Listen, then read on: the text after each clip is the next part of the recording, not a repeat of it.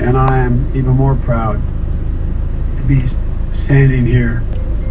All right, it is 8 o'clock on uh, January 20th, 2021. Hi, Miles. Hi. So, guess what today is? Well, Remember- What did I say it was this morning?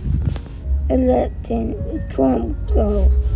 Yep, Trump's going away. Trump's already flown away. He already loaded up on his helicopter and he's flown out to uh, his little compound there in uh, Palm Springs. So today's the big day. Joe Biden's finally president. We're gonna finally get some. Uh, we're gonna get some sanity back in uh, in our politics. How's that feel?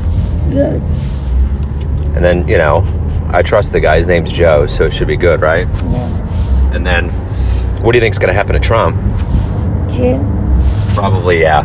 Yep, yep, yep. So, um, it's going to be pretty exciting. We should turn the radio on here in a second. Let's see. Hold on. Let's check something out here. At 8 o'clock, this is KCUR 89.3. Yeah. So we'll listen to it. I'm Michael And then, uh, any other closing thoughts? Part of the White House saying it's What's that? No. I'm Steve Inskeep. And Wait. under Noel King, he leaves behind chaos Oh, that's my final thought. All right. Have a great inauguration day, everybody.